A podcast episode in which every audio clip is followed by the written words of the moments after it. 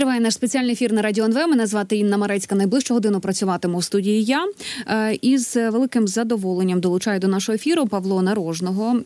Павла Нарожного – це засновник благодійної організації «Реактивна пошта», військовий експерт. Пане Павле, мої вітання. Слава Україні! Героям слава. Доброго ранку. Дуже багато, бачите, за цей тиждень і особливо за останні дні новин. Ми чули і в, у нашому випуску, в нашому ефірі про те, що повітряні сили повідомили про знищення ще одного винищувача Су тридцять чотири. Це вже четвертий за вихідні. І є повідомлення від очільника Луганської ОВА. Артем Леосугор пише, що пілот російського винищувача, збитого вчора, спрямував літак не в поля і ліси, а в населені пункти Антрацитівської громади на окупованій території Луганщини. Раніше, після отаких от новин про знищення кількох бомбардувальників, кількох винищувачів, Росія брала ну так ту таку собі тактичну паузу у застосуванні авіації. Ми розуміємо, що вони від своєї тактики авіабомбардувань не будуть відмовлятися, але скільки їм орієнтовно треба часу, щоб ну переналаштуватися на якісь інші рубежі пусків? Ну, по-перше, ми вже от маємо досвід на півдні абсолютно ідентичної ситуації, коли на кринки, коли на роботи наскидувалася неймовірна кількість тих самих керованих авіаційних бомб. Потім щось сталося, коли збили за один день, здається, теж три штуки. І після того на цій, на цьому напрямку у них, ну, скажімо так, ну, я не знаю, можемо там по пальцям одної руки порахувати кількість цих ударів. Ми повинні розуміти, що найбільша проблема для росіян – це не літаки. Ну, тобто, літаки, у них є декілька сотень штук таких, якщо мова йде конкретно про Су тридцять чотири, Су тридцять п'ять, але найбільша проблема – це якимсь чином умовити пілота сісти в літак, розуміючи, що у нього дуже велика ймовірність назад не повернути.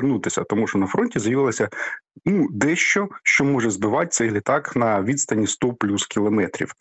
Е, і приклади вже є і А п'ятдесят, і, і, і Су тридцять чотири, і Су тридцять п'ять, е, і там в Брянській області їх і збивали і так далі.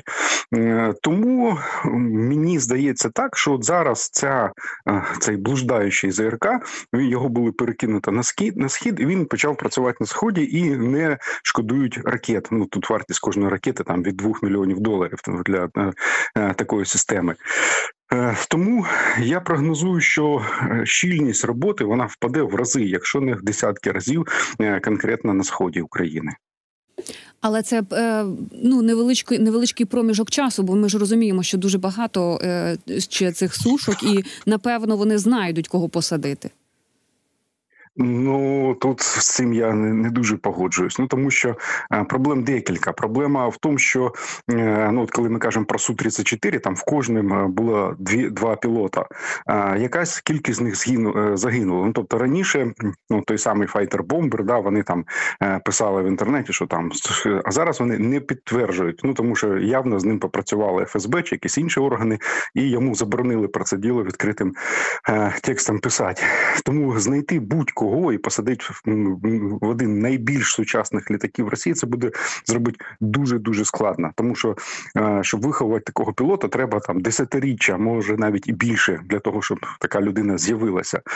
Крім того, вони розуміють ресурс. Ну, тобто, і літаків вони виробляють дуже мало. По словам Юрія Гната, мова йде про два-три літака на рік.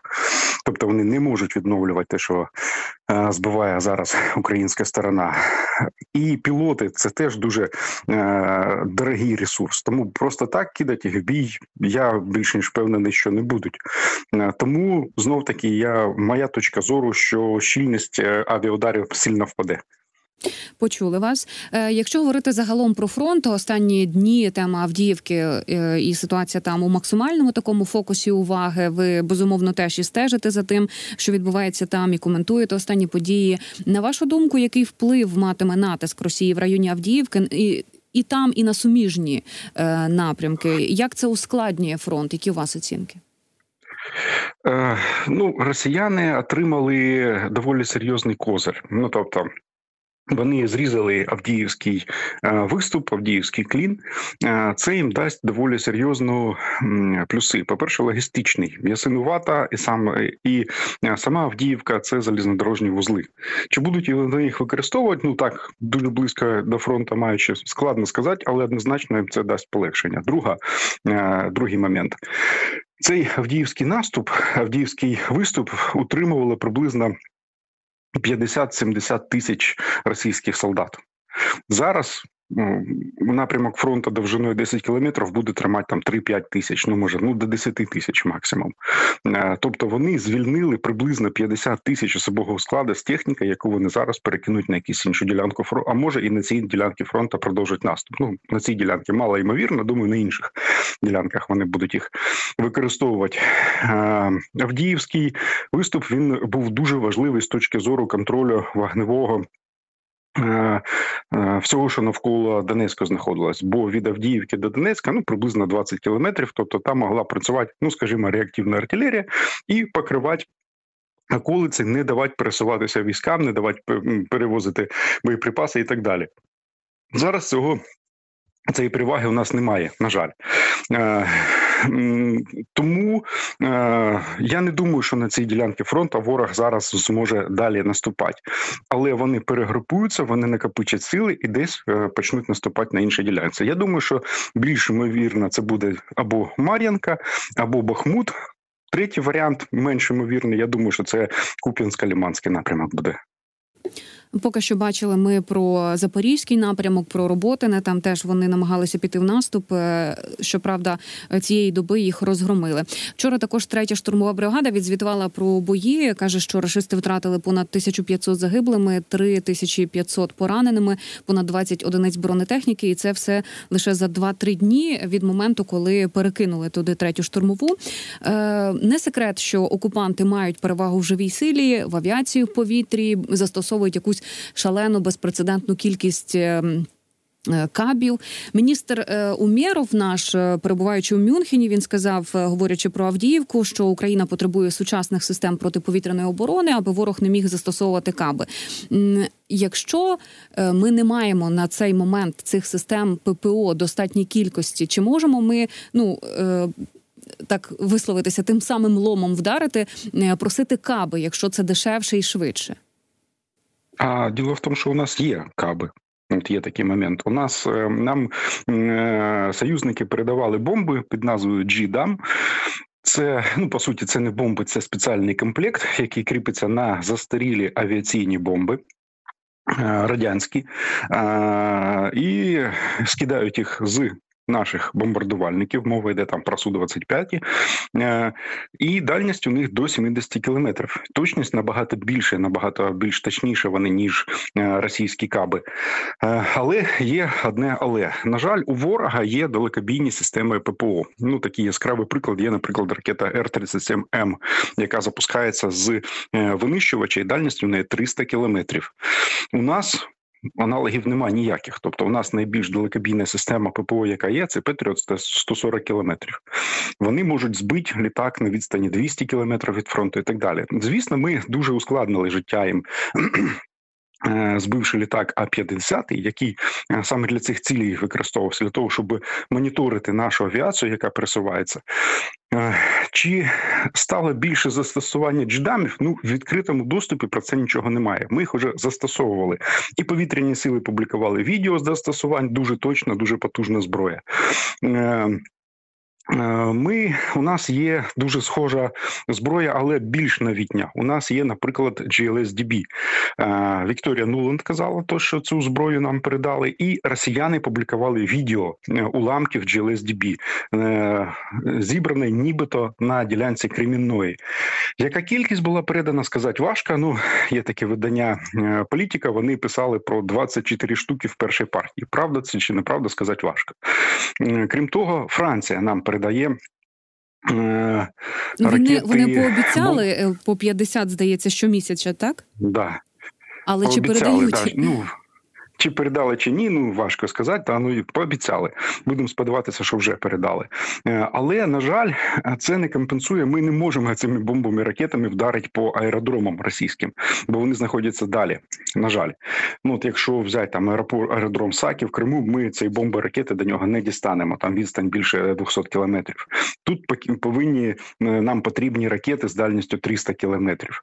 Тому відповідь така, що у нас ця зброя є, ми її використовуємо, але для того, щоб унеможливити удари кабами, нам треба ракети з дальністю триста кілометрів. Тут я бачу повідомлення в телеграм-каналах про потери. шістнадцять тисяч безвозвратних потерь з нашої сторони. Це російський військовий терорист опублікував ймовірні цифри втрат Росії у боях за Авдіївку. Їх пише журналіст Денис Казанський, посилаючись на терориста Андрія Морозова, який воює з Україною з дві тисячі чотирнадцятого року. Центр національного спротиву пише, що на так звані м'ясні штурми Авдіївки терористи Росії кидали спецназ. Через шалені втрати російської піхоти під час штурму окупанти залучали елітні підрозділи Головного розвідувального управління Генштабу.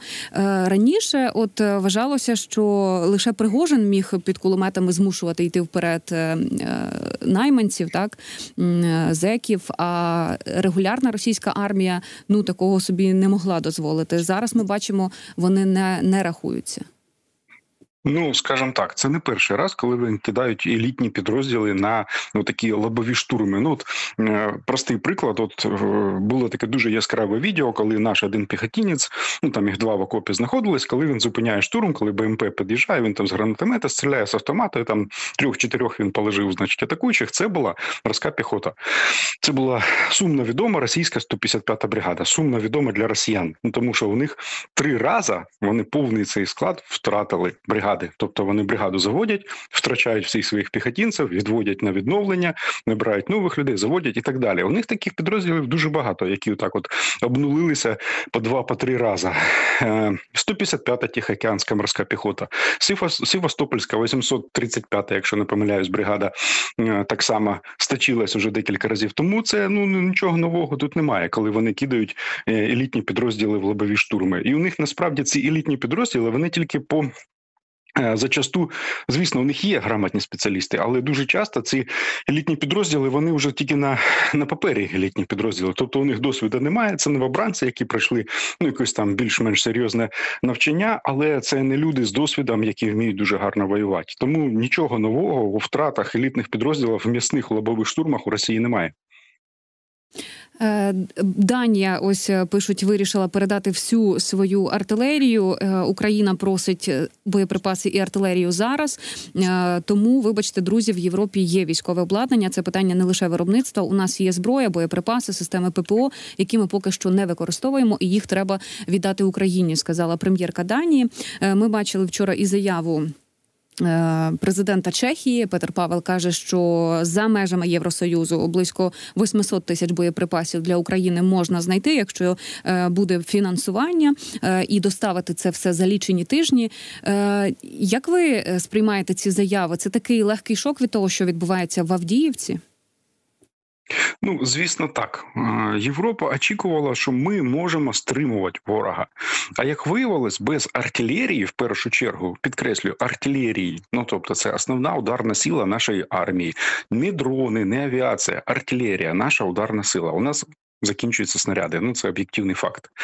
Тому їх дуже жорстко дозують, дуже мало використовують і так далі. І Авдіївка – це саме результат нестачі артилерії і нестачі ППО. Ну, тобто ворог за допомогою авіації знищив укріплення, артилерія розстріляла все, що таке можна, а ми не могли відповідати, на жаль.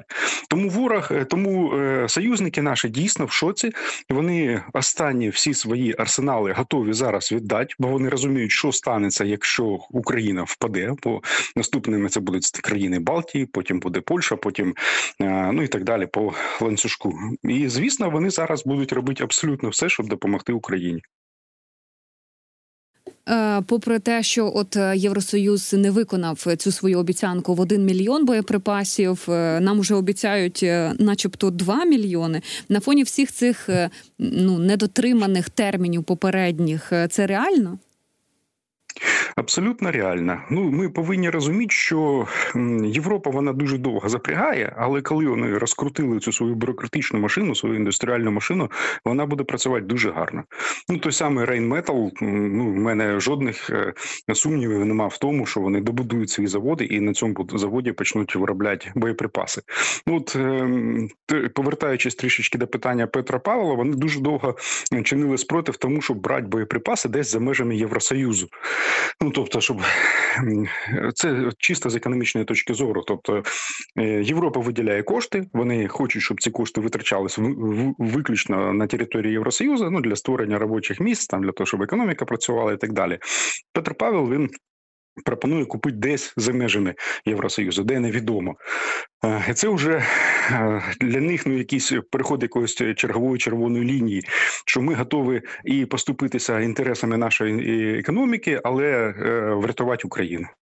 От, напевно, підтвердження ваших слів. Defense Express пише, що питання мільйону боєприпасів від Євросоюзу могло бути вирішено тим, що частина грошей піде на закупівлю в третіх країнах. Серед можливих варіантів називалися Південна Корея, Південно-Африканська Республіка, Туреччина, але проти цього виступили Франція, Греція і Кіпр. При цьому не лише зараз вони проти виступили, а на цій позиції вони стоять із самого початку, з березня двадцять третього року, тобто вже біль, вже рік. Це ви пояснюєте тільки економічним, економічною складовою? Ну, тут є і економічна, і технічна складова, на жаль. Чому? Тому що боєприпаси, які випускаються в Євросоюзі, це взірець якості, взірець точності і так далі. З боєприпасами, які випускаються за кордоном, може бути, ну, проблеми технічного плану, якості в першу чергу.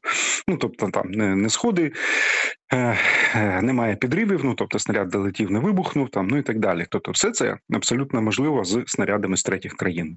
Це теж міг бути поінт. Але я думаю, що найбільша проблема все ж таки з економічної точки зору, що Франція не хоче, ну, інші країни не хочуть віддавати гроші за межі Євросоюзу. Продовжуючи тему обіцянок, так, нам обіцяють ще й більше дронів. Блумберг пише, що Британія і союзники прагнуть озброїти Україну ройовими дронами зі штучним інтелектом. Від учора також запрацювала коаліція країн, які взялися в цьому питанні сприяти силам оборони України. Наскільки, ну, серйозним має бути це підкріплення і, головне, як швидко його можна чекати?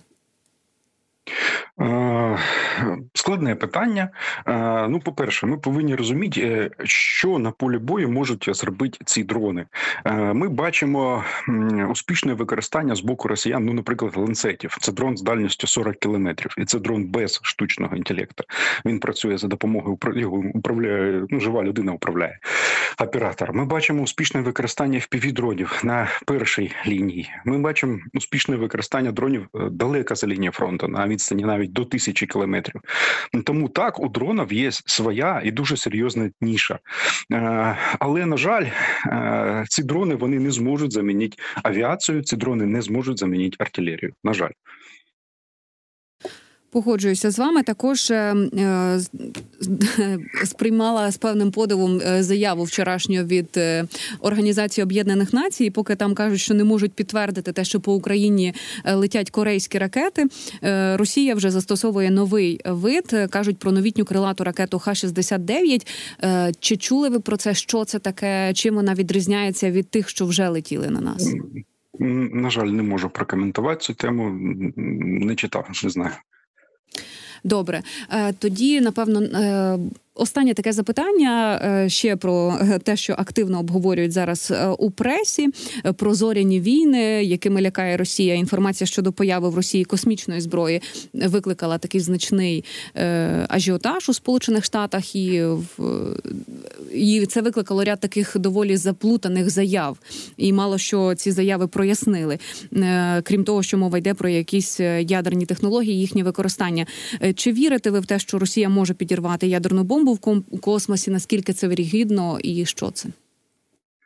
Ну, скажімо так, є приклад, коли китайці, ну, по-перше, для чого ці зоряні війни? Для того, щоб одна із великих проблем Росії – це те, що у України є доступ до супутників Starlink, і ми використовуємо їх для зв'язку. У Росії аналога немає. Ну, тобто, у них так, такого якісного зв'язку на полі бою, як з Starlink, у них немає. Ну, це, повертаючись до питання, що вони почали купувати термінали і саме почали використовувати. Так от, Китай приблизно років так десять тому тестував саме таку зброю, ракету, яка збиває супутники. І вони збили свій тестовий супутник, і зараз приблизно більше п'ятдесят відсотків сміття, яке на орбіті є, це залишки того самого супутника, того самого тестування цієї космічної зброї. Звісно, з технічної точки зору Росія, да, може підняти на орбіту і там ядерну бомбу, і там підірвати, я в цьому нічого не бачу. Але вони шкоду зроблять не тільки е, собі, але і всьому світу. Ну, не знаю, чи готові вони на таку е, токсичну атаку. Думаю, що ні. Сподіваюсь, що ні. Я вам дякую за участь у нашому ефірі, за те, що знайшли час і бажання. Завжди раді вас чути у нас. Слухачам нагадаю, що разом з нами був Павло Нарожний, засновник благодійної організації «Реактивна пошта», військовий експерт. І говорили ми про ситуацію на фронті.